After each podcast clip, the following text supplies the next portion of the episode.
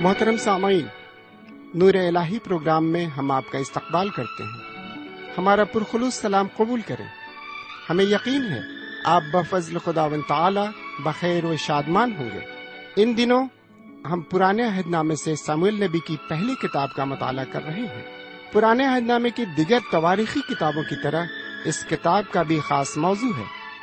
اعتقاد کامل، جس سے کامرانی حاصل ہوتی ہے اور حکم عدولی مسائب لاتی ہے آئیے آج کے مطالعے میں ہم خدا کے کلام کی طرف آگے بڑھیں اور احکام خداوندی سے فیض حاصل کریں۔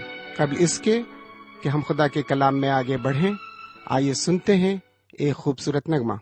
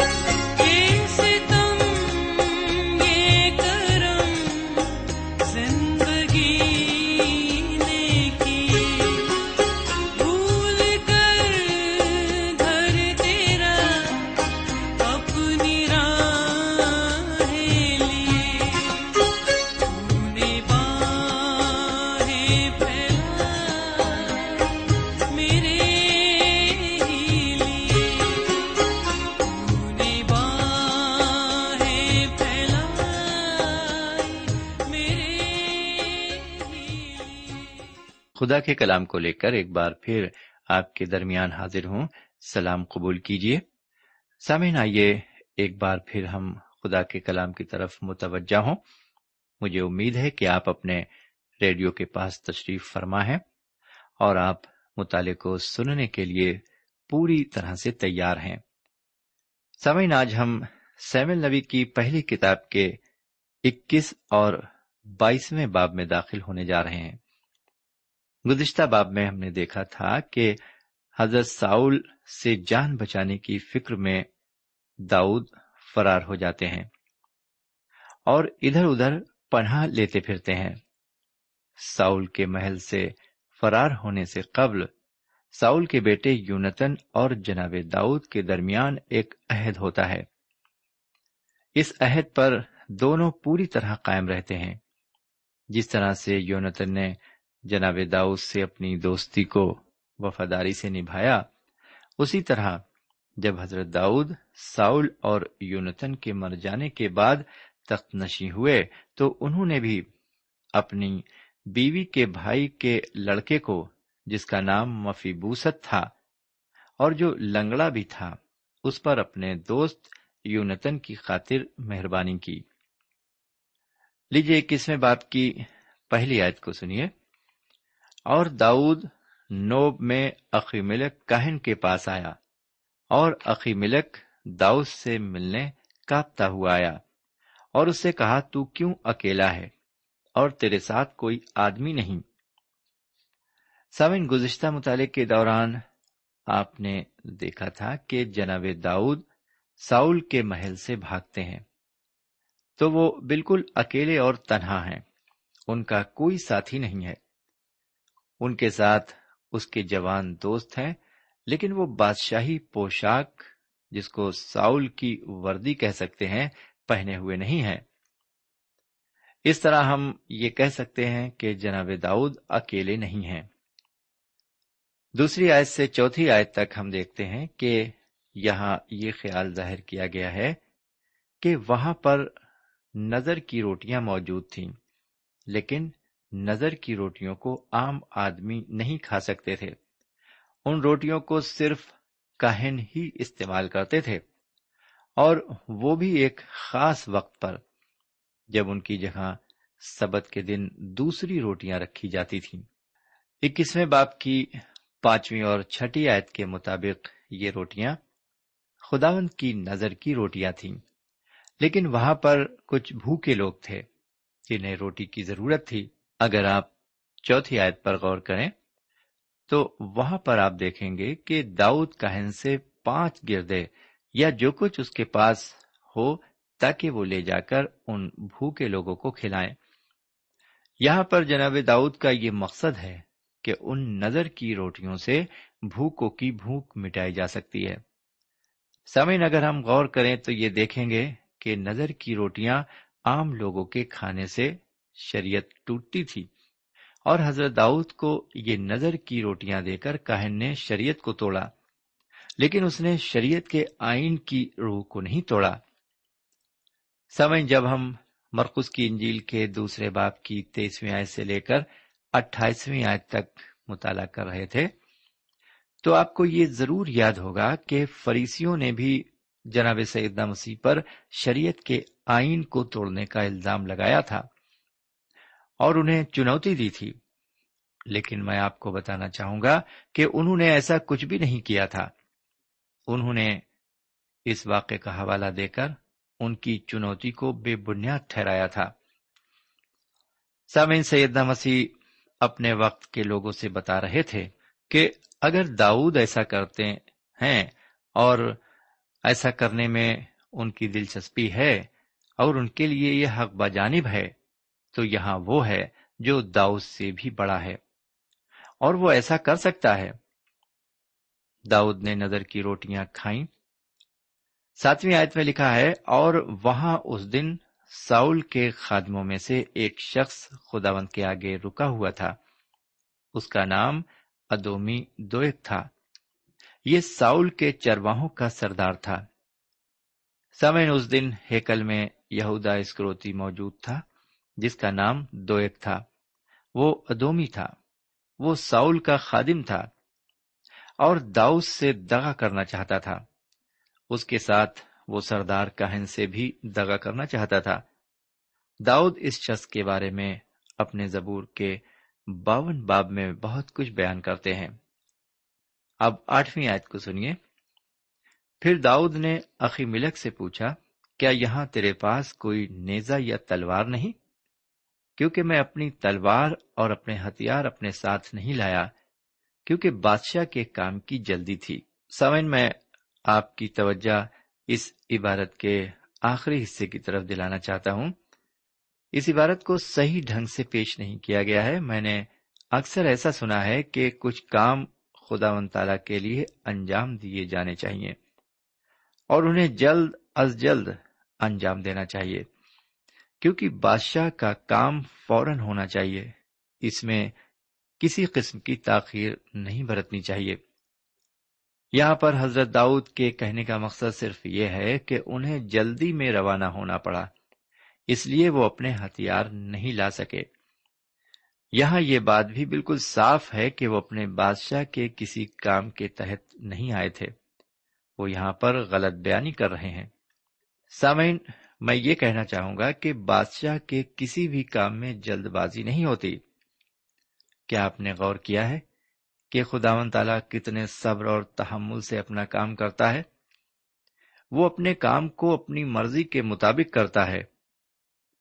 وہ اپنی مرضی کے مطابق جناب داؤد کو تعلیم اور تربیت دینے جا رہا ہے۔ اس کو اب غاروں اور زمین کے اندر کھائیوں میں رہنا ہے۔ کیونکہ خداوند کو کوئی جلدی نہیں ہے۔ سامعین، خداوند نے مجھے بھی صبر کرنا سکھایا ہے اور سبھی کو صبر سے زندگی گزارنا چاہیے۔ خدا تعالی صبر کرنے والوں کے ساتھ ہے، کیونکہ وہ بھی صبر سے کام لیتا ہے۔ خدا کسی بات میں جلدی نہیں کرتا، کیونکہ جلد بازی اس کے مزاج میں شامل نہیں ہے۔ اسی بات کو جناب داؤد اس باب میں ظاہر کر رہے ہیں۔ جو کہ صحیح نہیں ہے، کیونکہ وہ بادشاہ کے مشن پر نہیں ہے جس میں جلدی کی ضرورت ہے۔ یہ مومنوں کا طریقہ نہیں ہے۔ اب میں آپ کی خدمت میں نویں اور دسویں آیت کو رکھتا ہوں۔ اس عبارت میں ایک بڑی ہی دلچسپ بات دکھائی پڑتی ہے۔ جناب داؤد بہت دنوں تک شاہی محل میں رہے، اس لیے انہیں نیزا اور تلوار کا استعمال آ گیا ہے۔ اب وہ فلاخن کا استعمال مہارت کے ساتھ نہیں کر سکتے۔ شاید اب وہ فلاخن کو استعمال کرنا نہیں چاہتے، جس کو انہوں نے جاتی جولیت کو مارنے کے لیے کیا تھا۔ اس لیے انہوں نے اس تلوار کو جو جاتی جولیت کی تھی لے لیا۔ دوسری بات یہ کہ ان پر ساؤل کا ڈر بری طرح حاوی تھا، اس لیے وہ اپنی جان بچا کر بہت دور بھاگ جانا چاہتے تھے۔ اور انہوں نے ایسا ہی کیا۔ اب وہ جات کے بادشاہ عکیس کے پاس آ گئے۔ یہ بادشاہ اسرائیلیوں کا دشمن تھا۔ یہاں کے لوگ بھی غیر ملکی تھے۔ یہاں پر انہیں سیڑھی بن کر رہنا پڑا یعنی پاگل بن کر رہنا پڑا۔ پندرہویں آیت کو سنیے اب۔ کیا مجھے سیڑھیوں کی ضرورت ہے؟ جو تم اس کو میرے پاس لائے ہو کہ میرے سامنے سیڑھی پن کرے، کیا ایسا آدمی میرے گھر میں آنے پائے گا؟ بہرکیف، سمن ان کا یہ عمل کہ اپنے کو سیڑھی ظاہر کریں یعنی پاگل ظاہر کریں اچھا تھا۔ اور عکیس بادشاہ نے ان کے پاگل پن پر اعتبار کیا، اور اب وہ یہاں خطرے سے باہر ہیں۔ سامعین، اب میں آپ کی خدمت میں سیم النبی کی پہلی کتاب کے بائیسویں باپ کو پیش کرتا ہوں۔ اس باب میں آپ جناب داؤد کی مصیبتوں اور پریشانیوں کا ذکر دیکھیں گے۔ اس باب میں آپ دیکھیں گے کہ وہ ساؤل کے قہر سے بچنے کے لیے غاروں اور گفاؤں میں پناہ لیتے ہیں۔ حضرت داؤد اپنی پریشانیوں اور الجھنوں کو اس طرح بیان کرتے ہیں۔ انہی کی زبانی آپ بھی سنیے کہ وہ کیا فرماتے ہیں۔ میں ایک پسو کی مانند ڈھونڈا جاتا ہوں۔ میں ویرانے کا الو بن گیا ہوں۔ آپ چھبیسویں باپ کی بیسویں آیت کو دیکھیں۔ پہلا سیمل چھبیسواں باپ بیسویں آیت، وہاں پر وہ کہتے ہیں، میں ایک پسو کی مانند ڈھونڈا جاتا ہوں۔ اس کے بعد آپ زبور شریف کے ایک سو دو باپ کی چھٹی آیت میں دیکھیں، وہاں وہ فرماتے ہیں، میں ویرانے کا الو بن گیا ہوں۔ پھر وہ زبور شریف کے ایک سو دو باپ کی چھٹی آیت میں یہ بھی فرماتے ہیں، میں جنگلی حواسل کی مانند ہوں۔ پھر وہ زبور اکیاون کی چوتھی آیت میں فرماتے ہیں، میری جان بہتےروں کے درمیان ہے۔ پھر زبور ستاون کی چھٹی آیت میں وہ فرماتے ہیں، انہوں نے میرے پاؤں کے لیے جال لگایا ہے۔ سامعین، اگر غور کیا جائے تو حضرت داؤد اس اسنا میں بھاگتے بھاگتے تھک چکے تھے۔ جب ساؤل کا دباؤ ان پر اور زیادہ بڑھ گیا تو انہوں نے ادولام کے کنارے پناہ لی، جو کہ ایک یروشلم میں فلسطیا اور ہبرون کے درمیان واقع تھا۔ جس طرح جناب داؤد ساؤل سے ہوشیار اور بیدار ہو گئے۔ اسی طرح سے ہمیں بھی چاہیے کہ ہم روحانی طور سے ہوشیار اور بیدار رہیں، کیونکہ ہمارا مخالف ابلیس گرجنے والے شیر ببر کی مانند ڈھونڈتا پھرتا ہے کہ کس کو پھاڑ کھائے۔ پہلی اور دوسری آیت کو سنیے۔ یہاں پر لکھا ہوا ہے، بائیسویں باپ کی پہلی اور دوسری آیت کو، اور داؤد وہاں سے چلا اور ادلام کے مفارے میں بھاگ آیا اور اس کے بھائی اور اس کے باپ کا سارا گھرانہ یہ سن کر اس کے پاس وہاں پہنچا اور سب کنگال اور سب قرضدار اور سب بگڑے دل اس کے پاس جمع ہوئے اور وہ ان کا سردار بنا اور اس کے ساتھ قریباً چار سو آدمی ہو گئے۔ سامن یوں تو یہ عبارت اپنے میں بہت گہرائی رکھتی ہے۔ لیکن میں یہاں پر ایک مختصر سی تفصیل پر ہی قناعت کروں گا۔ اس عبارت میں غور طلب بات یہ ہے کہ بہت سے کنگال اور سب قرضدار اور سب بگڑے دل جناب داؤد کے پاس آ کر جمع ہو گئے۔ ایسے لوگوں کی تعداد تقریباً چار سو تھی۔ اس دور میں بھی لوگوں میں بے چینی تھی اور لوگ مصیبت میں تھے اور بہت سے قرض دار تھے۔ قرض ایک ایسا مرض ہے جو کینسر کے مرض سے بھی زیادہ مہلک ہے۔ کیونکہ اس وقت جو لوگ قرض دار ہوتے تھے، ساؤل بادشاہ انہیں اپنا غلام بنا لیا کرتا تھا۔ وہ سر عام نیلام بھی کر دیے جاتے تھے۔ حالانکہ جناب موسا کی شریعت میں یہ بات درج تھی کہ غلام آزاد کیا جا سکتا ہے، لیکن ساؤل شریعت کے آئین پر عمل نہیں کرتا تھا۔ ایسے لوگ بھی کم نہیں تھے۔ جس پر ساؤل نے ظلم و ستم کیے تھے، یہ مصیبت زدہ لوگ تھے۔ بہت سے لوگ ساؤل کی جی ہاں بہت سے لوگ ساؤل کے وفادار تو تھے، لیکن آخرکار وہ بھی بھاگنے اور جناب داؤد کی پناہ لینے پر مجبور ہوئے، کیونکہ ان کی اپنی جان خطرے میں تھی۔ سائمین اس قسم کے لوگ آج بھی کثرت سے پائے جاتے ہیں۔ یہ لوگ اپنی مصیبتوں، پریشانیوں اور الجھنوں سے نجات پانے کے لیے بہت سے راستے اختیار کرتے ہیں۔ کچھ نشیلی دواؤں کا سہارا لیتے ہیں، کچھ شراب کا سہارا لیتے ہیں اور کچھ اپنی تمام فکروں اور مصیبتوں سے نجات حاصل کرنے کے لیے خودکشی کر لیتے ہیں۔ لیکن سامعین، میں آپ کو یہ بتانا چاہتا ہوں کہ ہم اس طرح سے نجات حاصل نہیں کر سکتے۔ اگر آپ ایک بس سکون زندگی گزار رہے ہیں اور سکون پانا چاہتے ہیں۔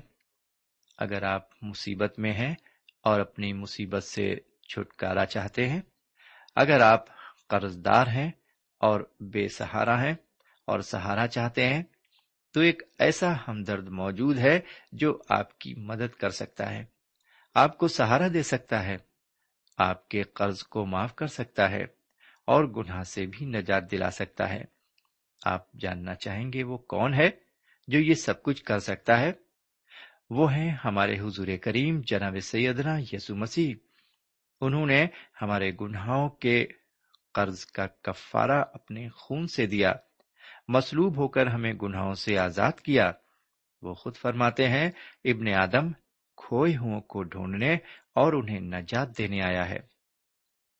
میرے پیارے بھائی بہن اور میرے پیارے بزرگ وہ بغیر کسی مذہب و ملت اور بغیر کسی کی طرفداری کیے بغیر آپ کی پوری مدد کرنا چاہتے ہیں۔ آپ کو صرف ان کے پاس آنا ہے۔ ان کے ایک رسول جن کا نام جناب پولس ہے، وہ ان کے لیے اس طرح فرماتے ہیں، کیونکہ جس صورت میں اس نے خود ہی آزمائش کی حالت میں دکھ اٹھایا، تو وہ ان کی بھی مدد کر سکتا ہے جن کی آزمائش ہوتی ہے۔ ابرانیوں خط کے دوسرے باپ کی پندرہویں آیت ہے یہ۔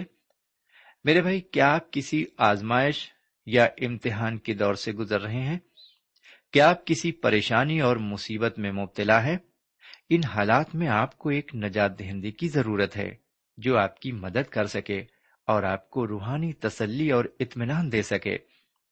ایسا نجات دہندہ صرف حضور کریم جناب سیدنا یسو مسیح ہی ہیں جو آج بھی یہ کہہ رہے ہیں اے مصیبت اٹھانے والوں اور بوجھ سے دبے ہوئے لوگوں سب میرے پاس آؤ، میں تمہیں آرام دوں گا۔ یہ دعوت صرف مسیحی مومنوں کے لیے ہی نہیں، بلکہ ساری دنیا کے لوگوں کے لیے ہے اور ساری دنیا کی قوموں کے لیے ہے۔ مطالعے کو آگے بڑھاتے ہوئے اس باپ کی تیسری اور چوتھی آیت کو میں آپ کی خدمت میں رکھتا ہوں۔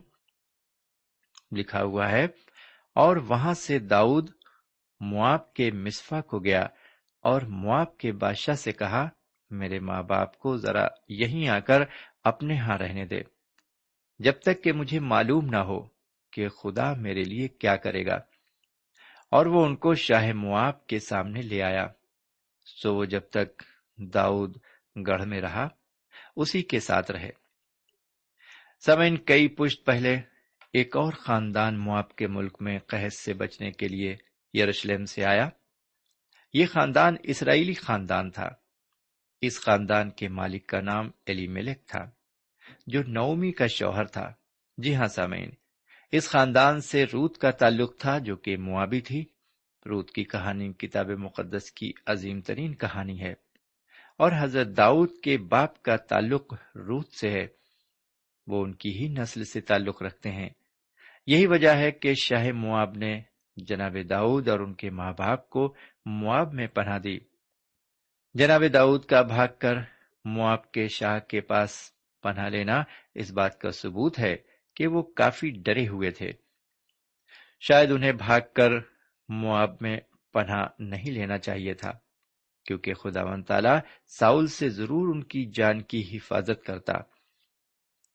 ایسا لگتا ہے کہ ان کا ایمان ڈگمگا گیا تھا۔ جس طرح حضرت ابراہیم علیہ السلام کا ڈگمگا گیا تھا، جب وہ مصر میں پناہ گزین ہوئے تھے۔ سمعین، مطالعے میں اور آگے بڑھتے ہیں اور پانچویں آیت سے لے کر آٹھویں آیت تک کی بارت پر غور کرتے ہیں۔ سمعین، ساؤل کا یہ کلام کہ کیا یسی کا بیٹا تم میں سے ہر ایک کو کھیت اور تاکستان دے گا اور تم سب کو ہزاروں اور سینکڑوں کا سردار بنائے گا؟ یہ ظاہر کرتا ہے یہ بیان کہ ساؤل کو اپنی بادشاہت اور اپنے امیر ہونے کا وہم ہو گیا تھا۔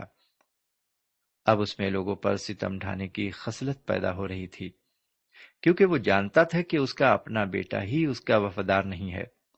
اس کو تعجب ہوتا ہے کہ اس کے سردار اور خادم بھی اس کو آگاہ نہیں کرتے، جبکہ انہیں کچھ بھی علم نہیں تھا۔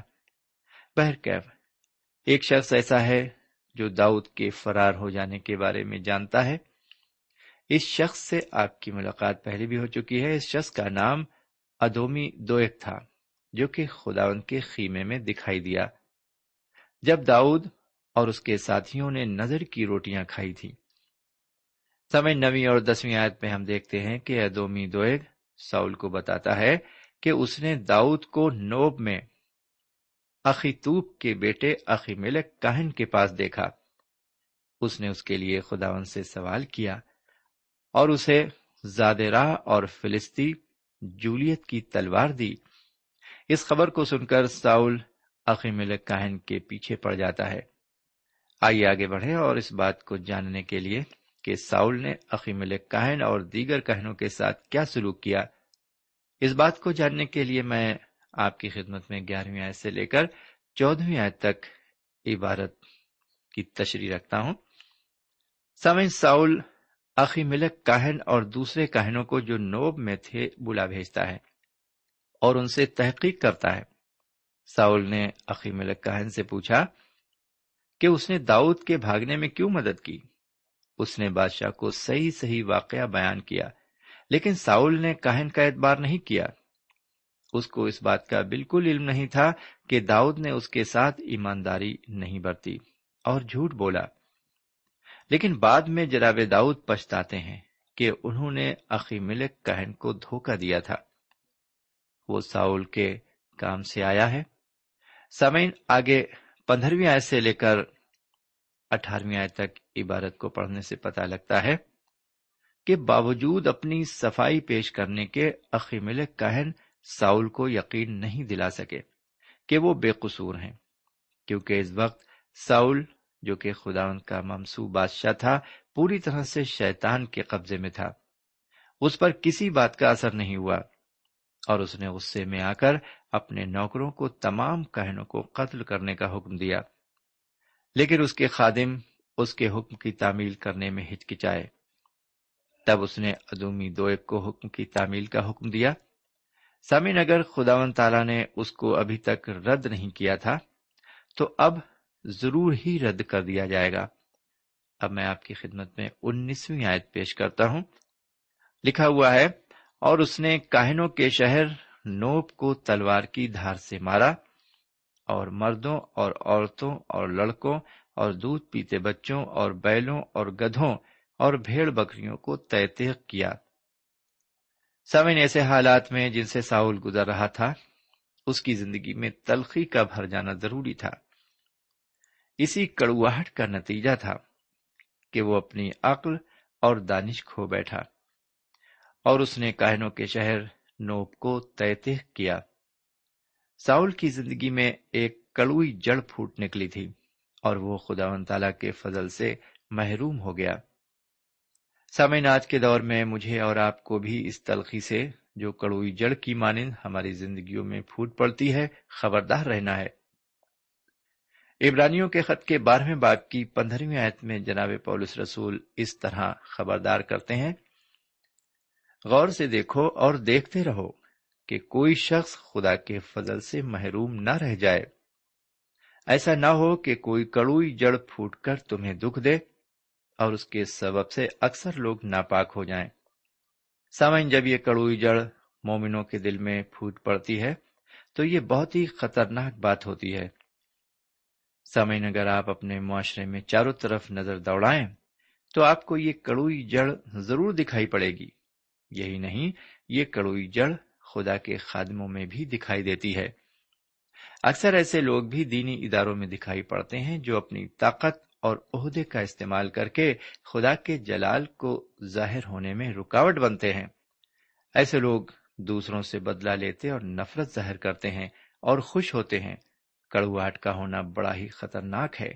جیسا کہ ساؤل کے معاملے میں ہوا، وہ شیطان کا غلام تھا۔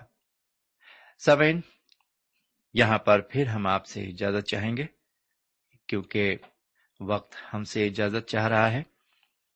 میں پھر آپ سے یہی کہوں گا، اگر آپ کو آج کا مطالعہ پسند آیا ہے تو آپ اپنی رائے سے ہمیں ضرور نوازیں، میں انتظار کروں گا۔ اگلے مطالعے میں ہم پھر ملیں گے، تب تک کے لیے خدا حافظ۔ سامعین، ابھی آپ پرانے عہد نامے سے سمویل نبی کی پہلی کتاب کا مطالعہ کر رہے تھے۔ اس مطالعے سے آپ کو روحانی تقویت حاصل ہوئی ہوگی۔ ہمیں یقین ہے، آپ اپنے تاثرات سے ہمیں ضرور نوازیں گے۔ ہم آپ کے خط کے منتظر رہیں گے۔ ہمارا پتہ ہے۔ پروگرام نور ال post box number one five seven five Sialkot Pakistan. پتہ ایک بار پھر سن لیں۔ پروگرام نور ال پوسٹ باکس نمبر ایک پانچ سات پانچ سیال کوٹ پاکستان۔ اب آپ ہم سے ٹیلی فون اور ای میل سے بھی رابطہ قائم کر سکتے ہیں۔ ہمارا ٹیلی فون نمبر ہے nine two three, four four six, four zero four five seven eight نو دو تین چار چار چھ چار صفر چار پانچ سات آٹھ ہمارا ای میل پتا ہے N A E M three nine four nine eight hotmail dot com N A E M three nine four nine eight hotmail dot com ہمارے پروگرام کا وقت اب یہیں پر اختتام پذیر ہوتا ہے۔ اگلے پروگرام میں خدا کے کلام کے ساتھ پھر ملیں گے۔ تب تک کے لیے اجازت دیں۔ خدا حافظ۔